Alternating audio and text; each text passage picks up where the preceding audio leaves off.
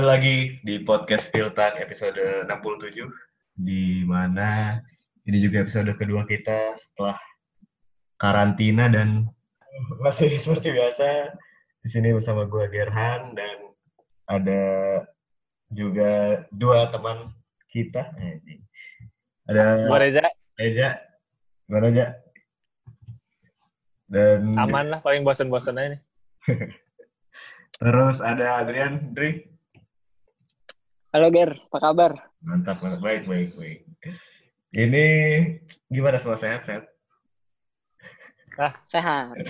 Sehat Karena di rumah sehat. kan? Karena di rumah. Ja- Jasmani sehat ya, tapi Sehat. ini secara secara mental di rumah terus kan udah mulai terbebani mental. Iya, menguras menguras apa ya? Menguras batin kali. ya? Anjing, menguras batin. Kayak, Iya, kayak Salomon bener. Kalau. Itu kenapa ada si kalau? Gue gak ngikutin deh, si kalau. Nggak ngikutin prosedural di latihan, terus emang kacau sih kan dia salaman sama pemain kan harusnya nggak boleh terus. Oh, dia bikin video ya, kalau nggak salah ya? Iya. Terus kayak ngerecokin gitu lah, bukan ngerecokin sih kayak nimbrung-nimbrung rame-rame gitu lah. Oh, enggak. nongkrong lah. Iya, iya. Mungkin dia aliran yang nggak percaya sama corona kayak ini, Jerings. Iya. Dia rings. Eh, jadi episode ini nih kita bakal ngomongin singkat aja. Kita bakal ngomongin pemain-pemain yang mungkin lagi hype ataupun gak hype juga nggak apa-apa kita omongin aja. Apakah mereka ini overrated atau, atau underrated? Dan ini Iya. menurut Soalnya kan, dan ini, soalnya ini Ger, ya gimana? Soalnya di orang-orang Indonesia kan lagi rame menilai-menilai semua yang nggak pantas dinilai pun dinilai gitu. Iya, ini ada serial, serial juga dinilai. Iya, Hani- bubur kan gitu nggak nggak. Bubur. Emang suka mendebatkan hal-hal yang gak penting. Kayak ini juga Iya. sebenarnya gak penting sih. Cuman nggak apa-apa buat sebagai panduan aja kan karena Bundesliga bentar lagi mulai nih mungkin bisa ngasih beberapa insight lah. Pemain-pemain yang menurut kita underrated apa overrated nih? Apa B aja apa emang sesuai dengan kapasitas pemainnya gitu kan? Jadi nanti sistematikanya mati. Udah kayak mau isi UN. Kita bakal. Iya, kita bakal nyebutin satu pemain nih. Misalkan lu aja nyebutin nih pemain A, terus gue sama Adrian ntar gantian ngasih opini ini underrated apa overrated gitu ya. Boleh. Boleh. Dari siapa dulu nih? Dari dulu lah. Dari gue dulu ya. Siapa ya? Ntar, ntar sama kita ininya. Ya kan nggak bisa sama. Iya bener-bener. Eh gue sih dari yang lagi banyak diomongin aja sih belakangan ini. Kalau gue Jadon Sancho deh. Jadon Sancho gimana? Tuh? Sancho. Iya. Dari Adri dulu ini fans Dortmund dong. overrated, underrated apa emang eh exposure-nya tuh udah sesuai dengan kemampuan dia gitu. Kalau menurut gua underrated sih. Kenapa? Karena kalau orang yang nggak biasa nonton Dortmund tuh ya mungkin dia jago kali ya. Maksudnya kayak di YouTube kan maksudnya skillful banget tuh dia. Gocek-gocekannya, dribblingnya bagus. Tapi kalau lu tahu maksudnya kalau lu sering nonton Dortmund, lu bakal tahu kenapa Sancho itu harganya tuh 120 juta euro something lah, pokoknya mahal lah. Karena bener-bener nyawa serangannya Dortmund tuh sekarang udah ber ya bisa dibagi dua lah. Kalau Royce-nya nggak cedera, Royce sama Sancho. Tapi kalau bener-bener Royce yang nggak ada, ya udah Sancho doang itu. Jadi, yang ngasih support yang nantinya ke mana-kemananya biasanya dari Sancho. hmm, jadi misalnya dia dikasih harga 100 juta nih, itu kemahalan atau emang udah pas gitu? Apa udah kemurahan? Kalau menurut gue pas sih, Pas. Pas lah. Biar dapat duitnya banyak. Gimana aja menurut gue. Kalau kalau gue lihat sih Sancho ini menarik karena kalau menurut gue secara exposure keseluruhan ya dia udah sesuai lah sama exposure yang dia miliki. Dia punya penampilan yang bagus dan kata, kalau menurut gue exposure-nya juga udah cukup udah cukup banyak lah untuk Sancho Iya. ini. Cuman kalau di media Inggris secara khusus gue ngerasa si Sancho ini underrated karena kalau lu lihat di media-media Inggris nih si Sancho masih dibanding-bandingin sama Hudson Odoi dan Phil Foden kan. Waduh. Nah, itu, Kar- karena menurut gua- Hudson. Hudson Odoi-nya yang overrated itu, Bang. Enggak kan kan karena emang Hudson Odoi, Foden, Bre- Foden. Brewster itu emang emang satu angkatan jadi mereka dibanding-bandingin tapi kalau gua- kalau gue ngeliat si media-media Inggris nih kayak mandang Sancho setara dengan Hudson Odoi dan si Foden padahal sebenarnya udah ada di level yang sangat berbeda lah kalau kita ngeliat permainannya. Iya benar-benar. Tapi gue nggak setuju sih kalau Sancho underrated kayaknya emang exposure-nya udah banyak juga. Emang pas ya? Nggak, nggak, nggak underrated, nggak overrated gitu. Menurut gue udah B aja. Iya emang. Udah cukup lah. Ya, yang Cuman- penting nggak bilang overrated aja nggak apa-apa. Iya, iya. Setuju gue. Karena Sancho emang sejago itu sih. Next ya, lu aja, ada aja. eh yang lagi rame juga nih. Pemain yang pengen ke mana-mana, Timo Werner. Ini dari siapa nih? Dager. Dari gue ya. Timo Werner overrated sih kalau menurut gue. Karena gue kes gue keselnya gara-gara banyak banget yang ngomongin Werner, seolah-olah dia nonton Werner setiap pertandingan gitu. Nggak setiap pertandingan, setiap se- Ya sering lah ya gitu Ya ya. sering lah gitu ya. Padahal kayak bilang, wah Werner nih kalau ke Liverpool bakal eh, ngegeser Mane atau bakal ngegeser Salah atau bakal ngegeser Firmino atau enggak bakal emang Klopp tuh nyesuaiin formasi demi Werner. Padahal nggak sejago itu. menurut gue. Enggak, enggak. enggak. Nggak sejago itu. Iya kan. Dan juga kalau dari statistik kan memang Werner tuh kalau nggak salah terbanyak kedua ya, buang peluang eh dengan XG terbesar di Bundesliga dan buang-buang peluangnya tuh banyak sih si Werner. Salah satu yang paling banyak. Pertama tuh Lewi kalau nggak salah. Jadi ya untuk menggeser Mane, Salah, trio Firmino itu nggak bakal sih. Tapi overratednya gara-gara Liverpool aja sih. Gara-gara fans Liverpool pada banyak yang bacot aja jadi gitu. Kalau menurut gue sih udah pas ya. Maksudnya emang kayaknya dari valuasi harga juga kayaknya nggak yang mahal-mahal banget gitu juga sih. Dan yang kayak tadi Geran bilang juga bagus ini pemain. Cuman kadang masih suka terlalu banyak peluang yang nggak dikonversi jadi gol aja sih. Jadi menurut gue pas sih. Nggak mungkin sedikit underrated karena dia mungkin bisa main di sayap kiri atau jadi striker dia cocok sih. Tapi ya menurut gue kalau dibilang overrated enggak lebih ke ya pas lah pas lah. Nggak, nggak setuju kalau underrated. Enggak, enggak, enggak. nggak ada. Nah, gue namain dikit ya, gue namain dikit. Eh, Kalau kalau gue nih bener-bener eh sebel ngeliat di Twitter kan, kalau kayak lu tadi. Bahkan ada akun Twitter nih Pre- Premier League eh, panel, dia bikin tim terbaik Liverpool musim depan. Kalau Werner datang tuh si Werner main, Wijnaldum nggak nggak ini nggak ada di line up karena itu kan bener-bener underappreciated banget kan si Wijnaldum musim ini kan. Iya, iya, iya. Hmm. Dan kalau menurut gue si si Werner ini hanya versi Jerman dari Berardi atau Bernardeschi atau Waduh. Kalau kalau ini pelecehan sih, ini pelecehan. enggak enggak enggak enggak entar dulu gua gua ada penjelasannya. Oh iya. Gua ada penjelasannya. Oke oke oke oke. Ka- Kita Karena dengarkan kita dengarkan. yang pertama Werner ini bukan big game player. Iya. Udah berapa kali dia Hmm. ada ada panggung yang besar dan dia akhirnya jatuh gitu terus. Yang kedua eh, Werner ini kalau dia pemain bagus dia nggak harus melacur ke Bayern, ke Liverpool dan yang lain-lain. Iya. Terus yang ketiga, eh si Werner ini udah lumayan tua umurnya nggak nggak terlalu muda-muda banget kan.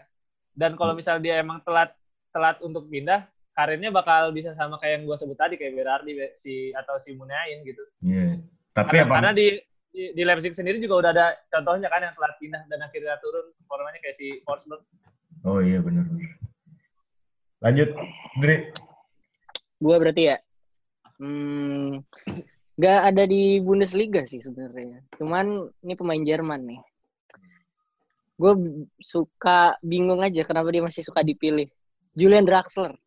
Kalau menurut gua ini pemain sebenarnya cukup bagus kalau dijadiin playmaker gitu ya. Maksudnya jadi attacking midfielder. Cuman kadang main di sayap, kadang cuman main 10-15 menit. Jadi kayak kenapa nih pemain selalu dipanggil gitu? Maksudnya kayak banyak pemain Jerman lain yang mainnya konsisten dan nggak se apa ya mungkin kalau nah makanya gue pengen nyebut ini pemain overrated kali ya jadinya sering dibesar-besarkan ya itu menurut gue kalau menurut lu gimana Ger? Kalau gue Drexler gimana ya? Gue jujur gue jarang banget nonton Drexler sih. Drexler uh, overrated sih mungkin overrated karena dia pemain yang sering dipanggil timnas padahal juga di PSG-nya mainnya biasa aja terus juga bisa dibilang nih Draxler ini cuma pilihan paling aman bagi Joachim Low saat gelandang-gelandang lain belum terlalu meyakinkan sih menurut gue. Karena nama besar itu tadi gak sih? Iya, karena nama besar doang. Dan dia main di PSG gitu kan, yang timnya selalu menang, selalu main bagus. Jadi dia performanya kangkat bagus. Cuma gue sebenarnya nggak pernah nonton Draxler bener-bener nonton 90 menit sih, jujur. Cuma nonton di Jerman doang itu kalau salah. Yang waktu kapan ya? Euro. Euro ya? Euro, Euro 2016. Iya, yeah. overrated sih Draxler. Rated ya. Kalau gimana aja? Ini emang susah sih sebenarnya. Susah kan karena karena ini si Draxler nggak nggak nggak digembur-gemburin. di Prancis. Iya. Ya, karena mainnya di Prancis. Iya. Gue jujur nggak pernah ngeliat gimana Draxler main di Liga Prancis gitu. Hmm. Jadi emang sebenarnya susah juga buat nilai dia sekarang gimana. Cuman mungkin kita bisa lihat dari yang penampilan dia dulu aja sih. Sebenarnya emang talentanya tuh world class sih menurut gua bisa dibandingin sama siapa ya? James oh. Rodriguez mungkin bisa bisa dibandingin sama James hmm. Rodriguez. Sama Holtby sih. Masih, masih Holtby. enggak lah, enggak lah, enggak separah itu lah. Separah itu. Enggak sih James. Ya, ya. Yeah. Si si Draxler kan dulu pas masih Wonderkid kan hype-nya tuh mirip-mirip kayak Havertz sekarang kan. Iya, yeah, benar. Jadi emang emang karena dia jadi Wonderkid, ekspektasi kita yang terlalu besar dan menurut gua kepindahannya di PSG juga mempengaruhi karena emang spotlightnya kan di PSG tentu ke Neymar, Mbappe, Cavani.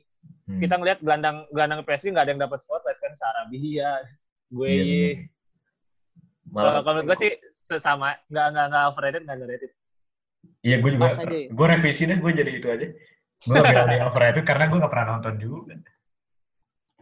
Ini pembelaan gue nih ya. Gue juga sebenarnya nggak nonton Paris Saint Germain sih. Cuman waktu di Wolfsburg itu kok kayaknya dia diproyeksikan ganti siapa ya di Wolfsburg?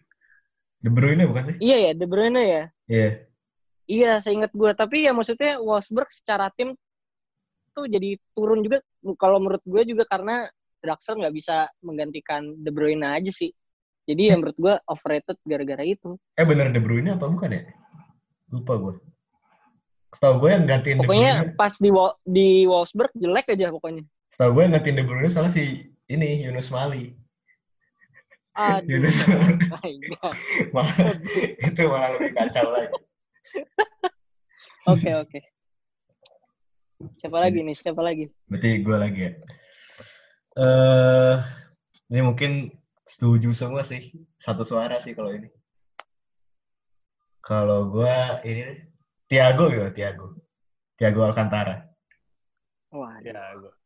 Hmm. Underrated karena semenjak pindah ke Bayern Munchen dia nggak pernah diomongin oleh mungkin oleh media besar Eropa kali ya.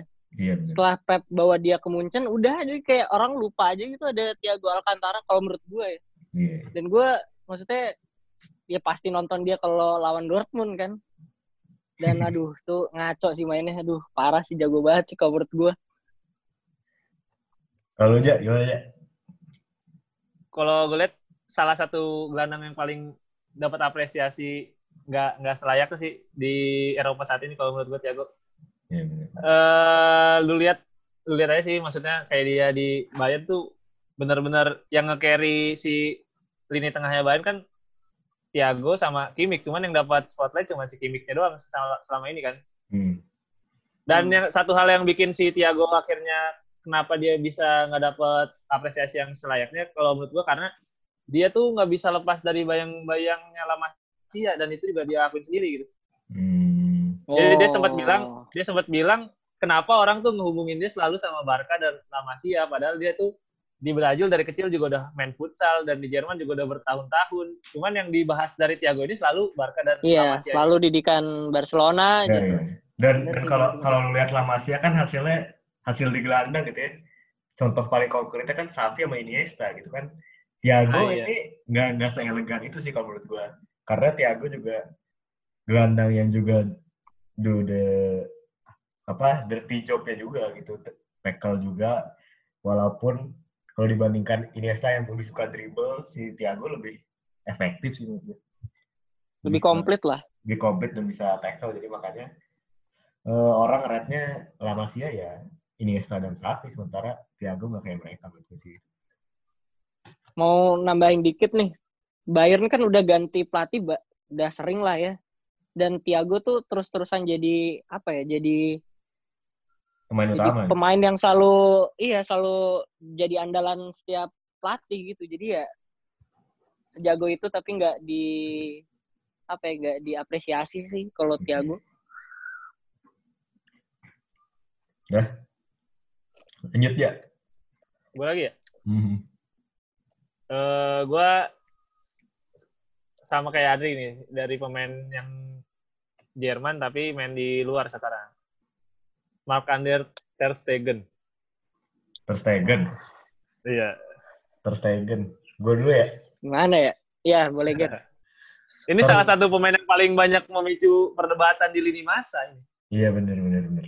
Ter Stegen, iya sih Ter Stegen nggak pernah diomongin ketika kita ngomongin pemain kiper-kiper terbaik di dunia gitu kan.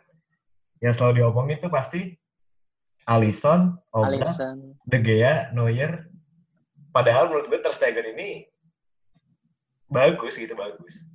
Dan menurut gue underrated. Menurut gue mirip banget Neuer ya. menurut gue underrated sih. Cuman kasihan aja dia selalu di bawah bayang-bayang Neuer selama karirnya gitu kan. Apalagi di timnas Jerman. Padahal di Barca terutama musim ini jago banget sih gue lihat dari beberapa kompilasi highlightnya doang sih.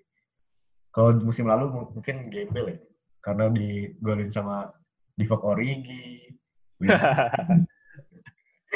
Kayaknya gara-gara itu sih dia agak value-nya jadi ngedrop sih Kalau kalau menurut kalau gua. menurut gue underrated cuman ini udah pemain yang sangat tua gitu kan nggak tua sih maksud gue late bloomer lah dia berapa musim jadi kiper kedua di Barca kan Dua Iya, musim sih. cadangannya berapa? Iya. cadangannya berapa oh, iya sih menurut gue underrated sih terus saya bagus bagus kiper bagus Lu, Dri?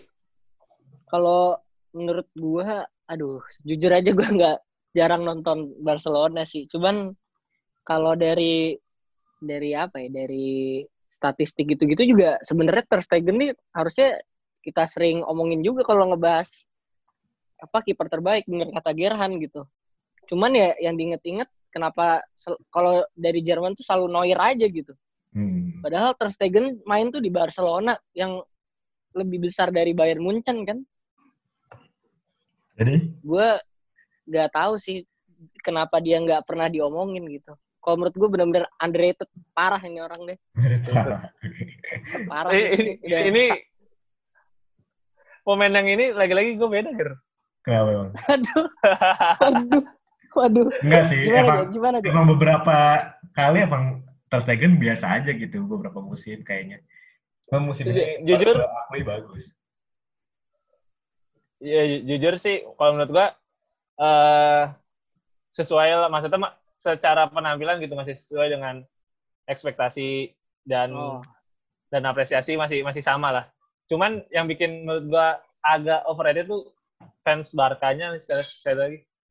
Fans Barkanya benar-benar bikin si Ter Stegen jadi overrated karena eh gua nggak ngelihat si Ter Stegen ini maksudnya nggak nggak sespesi emang kenapa dia nggak dimasukin perdebatan kiper-kiper terbaik dunia karena emang dia belum bisa menunjukkan sesuatu yang sespesial Alisson ketika lawan Napoli atau mungkin momen-momen yang penting gitu kayak Neuer kan banyak banget momen pentingnya di Bayern kan.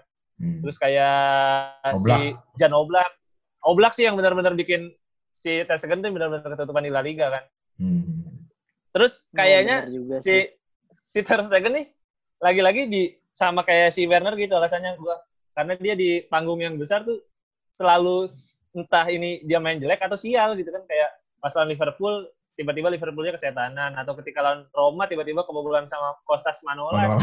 gitu kan, menit 60. Oh iya, iya, iya. Jadi bener. emang belum ngasih sesuatu yang bikin orang-orang tuh selalu ingat kalau dia kiper yang bisa bawa Barca juara karena Barca dengan Victor Valdes dengan apa sebagai kiper bertahun-tahun aja bisa meraih hampir semua gelar kan. Hmm. Ya emang bukan jadi sorotan sih di Barcelona lini pertahanan tuh. Satu lagi sih alasan gue kenapa dia menurut gue agak agak overrated. Kalau dia kiper bagus dia nggak jadi cadangannya Claudio Bravo dua musim. Kan waktu itu masih muda tapi. Enggak, enggak. Bravo enggak. lagi prime-nya banget waktu itu. Enggak, enggak, enggak. Lagi jago banget yang, tuh, yang tapi musim pertamanya dia yang sebenarnya yang sebenarnya kalau dia kiper bagus itu seharusnya dia jadi cadangannya Neuer pas 2018. Nah, itu juga. Ya. nah, itu gue setuju. Kalau itu gue setuju. Kalau, itu pelatih sih. Ya kalau yang 2018. Faktor pelatih sih. Udah kayak Draxler dipanggil timnas Jerman aja itu. Ini siapa saja nih? Lu, Dri? Gua, gua nih. Aduh, siapa ya? Kalau gua nih ya, ini agak aneh nih sebenarnya. Hummels. Hummels. Menurut gua pas, menurut gua pas. Kalau menurut kalian gimana? Hummels. Hummels nggak overrated, nggak underrated sih. Ya, bener ya kan? Valuasinya dia bener kan? Pas aja gitu, cuman pas. Emang jago, tapi orang-orang nggak nggak notice dia, tapi pas jelek juga orang-orang nggak notice dia gitu. Jadi ya mau dia mau bagus banget, mau dia sejelek apa pun juga kita bakal melihat Hummels kayak yang orang-orang tahu dia di Dortmund waktu dulu. Gitu. Ya udah gitu aja ya. Ya ya udah gitu aja. ya jago ya jago jago aja jago. Pada masanya pada masanya mungkin agak overrated, cuman sampai sekarang-sekarang ya udah pas segitu aja. Jadi turun levelnya ke B aja gitu. Kalau lu gimana, Ja?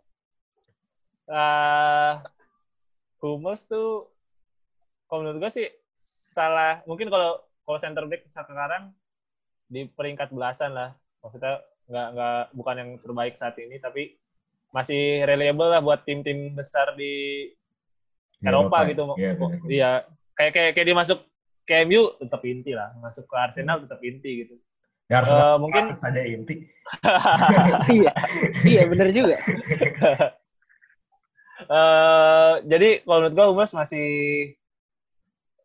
B aja gitu. Jadi kayak dia nggak nggak terlalu overrated atau underrated hmm. cuman kalau beberapa musim yang lalu mungkin sempat agak underrated justru menurut gua karena dia tuh benar-benar jago banget cuman kayak orang-orang karena dia main di Bundesliga jadi dia nggak dapat uh, apresiasi yang seharusnya dia dapetin gitu. Kadang orang tuh uh, karena orang orang main di Bundesliga atau orang main apa pemain main di Liga Prancis gitu kadang jadi nggak di notice padahal kan bukan berdasarkan dia main di liga mana cuman cara dia mainnya kan? Iya benar benar. Iya benar sih. Dan kayaknya Hummels tuh ketutup sama Boateng gak sih kalau menurut kalian? Orang-orang lebih kenal sama Boateng oh enggak ya? Enggak enggak kalau menurut pada masanya waktu pas di Jerman tahun berapa ya? Itu dua-duanya mah jago-jagonya sih lagi jago-jagonya tuh sama Boateng. Euro ya? Euro tuh lagi 14 ya? lagi pick-picknya tuh Euro ya kalau salah. 14 ya? 14 juga. Pas Piala Dunia sih. Ya 14 itu lagi emang lagi pick-picknya sih. Dua-duanya sama-sama jago. Sama-sama jago ya. Oke lah. Ada lagi nih. Apalagi yang lebih kontroversial nih. Oh ini nih perdebatan yang mungkin ini banyak perbedaan di antara kita. Ini. Kai Havertz. Kai Havertz. Aduh. Tricky. Bingung gue. Gimana? Siapa dulu nih? Hmm. Reza dulu dah. Enggak,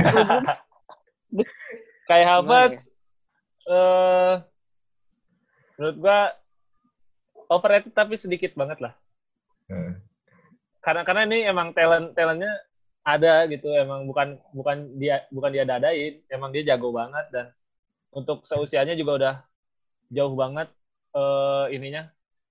Performanya gitu untuk ya. seumuran dia valuasinya juga udah naik banget cuman uh, yang bikin sedikit overrated karena ini pemain uh, belum teruji sih kalau menurut gua ya, ya. kan dia masih main di Leverkusen main di Europa League terus uh, di Jerman juga belum bisa jadi pemain inti secara reguler jadi masih masih harus banyak dinilai sih untuk bisa nilai si kayak Harvard. Apalagi kan sekarang valuasinya udah sampai ratusan juta. Iya, benar-benar. Kalau Dri? Menurut gua sebenarnya pas sih. Cuman yang bikin gua bakal bilang dia overrated itu harganya sih. Menurut gua terlalu mahal banget sih. Dia berapa ya valuasinya ya? Terakhir Nyampe gak sih 100 juta gitu? 90, 90. 90-an ya? Iya. Pokoknya antara 70 sampai 90 sih. Iya, menurut gue sih sedikit kemahalan lah buat dia. Jadi gue harus bilang overratednya gara-gara valuasinya dia aja sih. Tapi kalau secara permainan di umur dia yang segitu udah masuk timnas, udah jadi andalannya Peter Bos juga. Sebenarnya sih udah pas sih. Cuman ya itu mungkin karena bursa transfer makin gila-gilaan. Jadi Penilaian bebas kan ini. yang nentuin Iya, benar. nentuin harganya. Iya, jadi gue agak terbelahnya gara-gara valuasi dia aja sih di bursa transfer. Kalau gue pas sih menurut gue si Havertz ini nggak kemahalan, nggak murah juga. Eh nggak murah juga. Nggak kemahalan, nggak murah juga ya bener. Eh, tengah tengah tengah Tengah-tengah. Ya, berarti tengah-tengah pas sih. bener. Karena karena emang ya talenta spesial sih Havertz ini tuh menurut gue yang mungkin 8 sampai 10 tahun baru bakal muncul lagi gitu kayak Ozil gitu menurut gue. Si Havertz ini. Orang-orang mungkin banyak yang nge-hate Havertz musim ini gara-gara dia secara statistik jelek. Cuman kan secara permainan ini Havertz bisa bilang mesinnya si Leverkusen lah untuk nyerang. Bikin Nah, apa pun segala. Bener tuh. Makanya harus harus nonton kan kalau Iya, maksudnya makanya biar tahu ini pemain kalau- gimana gitu. Iya, kalau lihat dari statistik doang, itu kan banyak hal yang nggak bisa dicatat oleh statistik. Kayak Firmino gitu, contohnya. Bener bener bener. Ini gua, gua ada satu lagi sih yang mungkin bakal memicu perdebatan juga kan. ya gimana gimana? Mesut Ozil. Ah ini mah gue udah tahu ya jawabannya. Mesut Ozil. Ya udah lu dulu, lu dulu Dri. Overrated lah, ya udah, Wah, udah, udah, udah. nggak serius. Coba Dri, kenapa Dri? Dia udah waktu zaman dia di Werder di Real Madrid dia jago lah sampai di Arsenal tuh mungkin musim pertamanya dia musim keduanya dia masih menurut gue pemain yang esensial banget lah. Tapi semakin ke sini apalagi setelah Piala Dunia itu gue udah melihat Ozil terlalu banyak apa ya terlalu banyak distraksi dia di luar lapangan aja sih.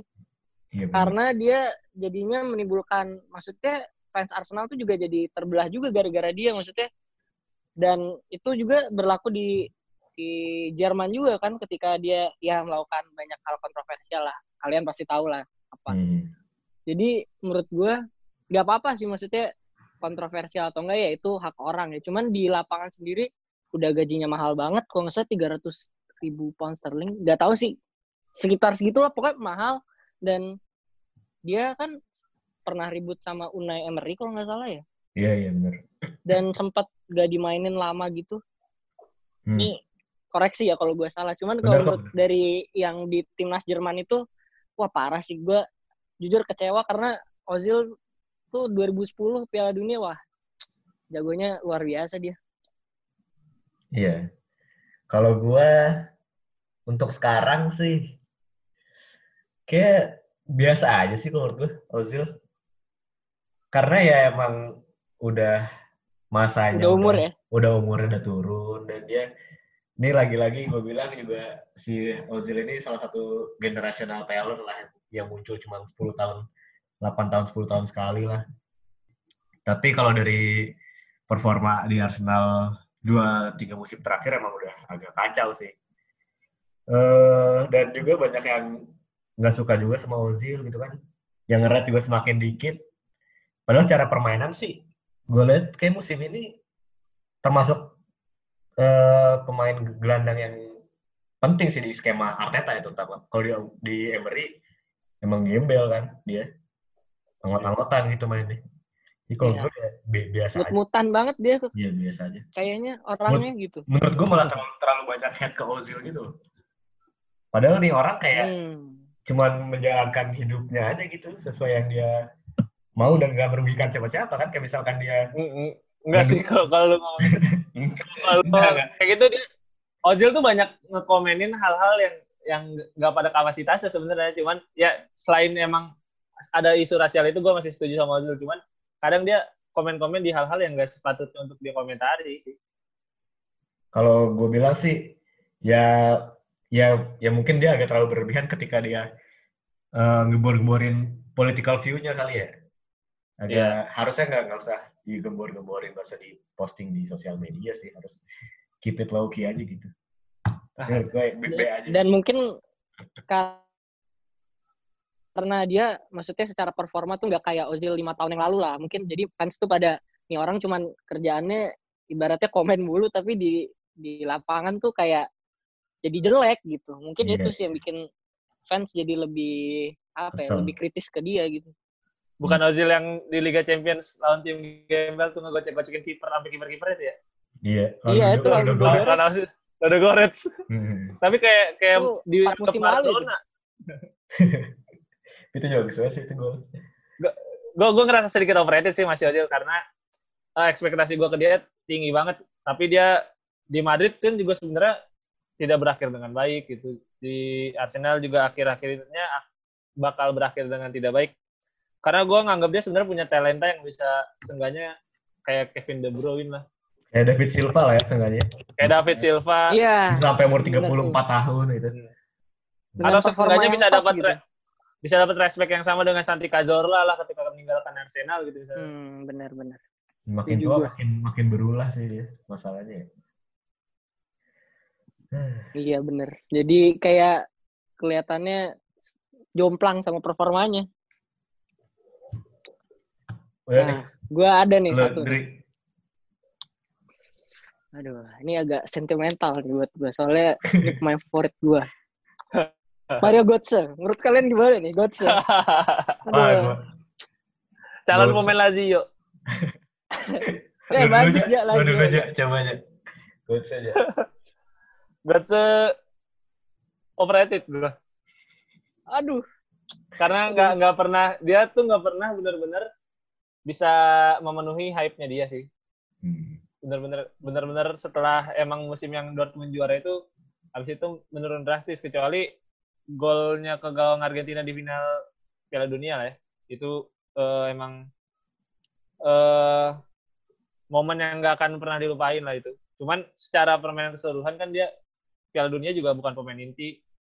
Uh, bener-bener turun drastis lah sejak 2012 2013 dan akhirnya sekarang nasibnya jadi nggak jelas gitu kasihan aja. Iya. Kalau gue setuju sih. Kalau gimana, Ger? Kalau gue setuju sih. Overrated sih ini gue harus di Aduh. harus dibilang ya, walaupun menyedihkan dan di dan bukan salah, bukan sepenuhnya salah dia sih. Karena yang, yang menurut gue ngerusak karirnya tuh pas dia pindah ke Bayern sih. Itu salah siapa ya berarti? Kok kayak gitu? Salah dia pindah. salah dia sih. Salah dia, salah pindah, dia kan? sih kalau itu. Salah, iya, iya, salah dia, salah dia. Dan dia nggak berhasil di Bayern. Terus dia balik lagi ke Dortmund. Dan pas balik ke Dortmund juga walaupun udah sempat dipercaya starting terus kan musim lalu ya kalau nggak salah. Dua musim iya. terakhir. Iya. dan ya mainnya nggak pernah balik ke Götze yang kita lihat di tahun 2013 2014 gitu lah. Sayangnya overrated sih nih orang. Aduh walaupun nih pemain benar-benar sentimental buat gue cuman gue setuju sih. Overrated gue menaruh harapan yang sangat besar ketika dia pindah lagi ke Dortmund. Gue bener-bener dendam banget sama dia waktu pindah ke Bayern Munchen kayak sakit hati banget gue bener-bener aduh udah kesel lah gue cuman ketika dia bisa ngegolin ke gawang Argentina tuh gue kira dia bakal jadi turning point ya gitu. Hmm. cuman ternyata performanya kalau dikasih dikasih kesempatan jelek atau nggak stabil dan sebenarnya juga yang baru kelihatan setelah dia pindah dari Dortmund tuh menurut gue dia sering cedera sih. Cederanya nah, lama ya. kan waktu itu.